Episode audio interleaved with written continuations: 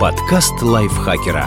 Полезно и интересно. Всем привет! Вы слушаете подкаст лайфхакера. Короткие лекции о продуктивности, мотивации, отношениях, здоровье, обо всем, что сделает вашу жизнь легче и проще. Меня зовут Ирина Рогава, и сегодня я расскажу вам три актерских приема, которые помогут справиться со стрессовой ситуацией.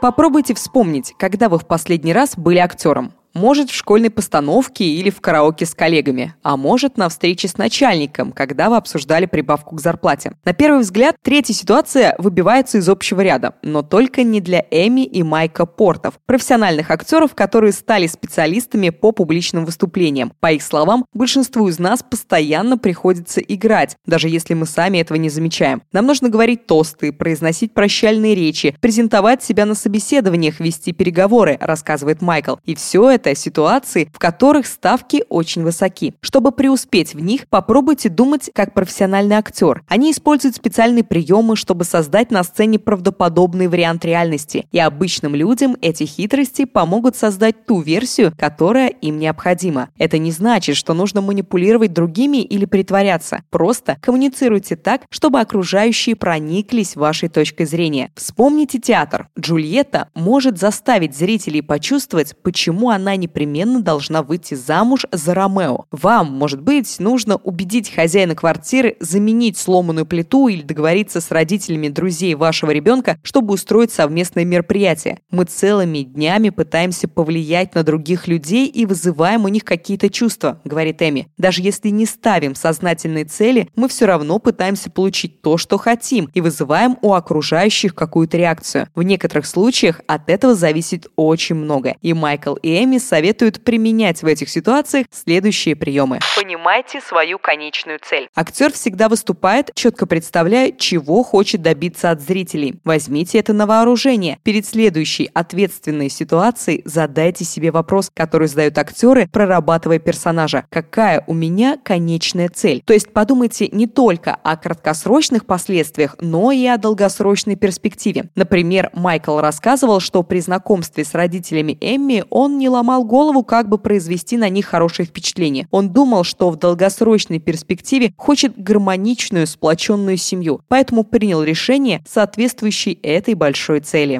Подумайте, какие чувства вы хотите вызвать у другого человека. То, как актер говорит и двигается во время представления, тоже служит для достижения цели и помогает произвести нужное впечатление на зрителей. Это называется разыграть сцену. В обычной жизни прием пригодится, например, на собеседовании. Допустим, вы хотите, чтобы работодатель понял, что вы открытый человек и умеете сотрудничать с другими. Тогда для вас разыграть сцену – это рассказать, как вы рады взаимодействовать с новыми коллегами и чему-то учиться у них, возможно, даже упомянуть кого-то по имени. Если хотите показать, что умеете работать самостоятельно и с вами не придется нянчиться, сообщите о полезных курсах, которые вы проходили. Естественно, не лгите, если этого не делали. Или о методах, которые использовали на прошлом месте, чтобы оптимизировать труд. Конечно, это гарантирует стопроцентный успех. Люди не всегда реагируют именно так, как вам бы хотелось, говорит Майкл. Но если вы научитесь плавно разыгрывать одну сцену за другой, следуя своей цели, то сможете импровизировать и быть гибким. Примите свой страх. Спокойное отношение к дискомфорту – главное свойство для тех, кто выступает. И, пожалуй, больше всего неудобств вызывает страх негативной оценки окружающих. Мы боимся, что нас не примут, станут высмеивать или критиковать. Поэтому многие из нас стараются избегать рисков. Но, как говорит Майкл, это убивает любое хорошее исполнение. Сложно расположить кого-то к себе, когда все время пытаешься заглушить сигнал тревоги у себя в голове. Научитесь управлять страхом. Напоминайте себе, что это естественное чувство. Если перед важным разговором у вас потеют ладони и сводит желудок, это всего лишь значит, что вы живой человек. Прямо перед стрессовой ситуацией определите свой самый главный страх, связанный с ней. Старайтесь быть максимально конкретным. Не ограничивайтесь фразой «мне очень страшно». Найдите причину своих опасений. Может, вы боитесь не понравиться, беспокоитесь, что кто-то услышит, как у вас дрожит голос или не хотите кого-то подвести. Психологи называют такое конкретизирование своего состояния эмоциональной детализацией. Тем, кому лучше удается сделать это, обычно легче управлять эмоциями и правильно на них реагировать. И, наконец, просто сделайте то, что нужно. Договоритесь с продавцом о снижении цены на автомобиль автомобиль. Начните общаться с потенциальным клиентом, выступите с докладом. Чтобы хорошо держаться на сцене и преуспевать в трудных ситуациях, нужно идти на риски и не беспокоиться о критике, говорит Эмми. Конечно, такие актерские приемы не сделают из вас Мэрил Стрип, но они помогут говорить и действовать более обдуманно. В итоге вы будете лучше контролировать взаимодействие с окружающими, а не позволять стрессу вами руководить. Подписывайтесь на наш подкаст, ставьте ему лайки и звездочки, пишите свои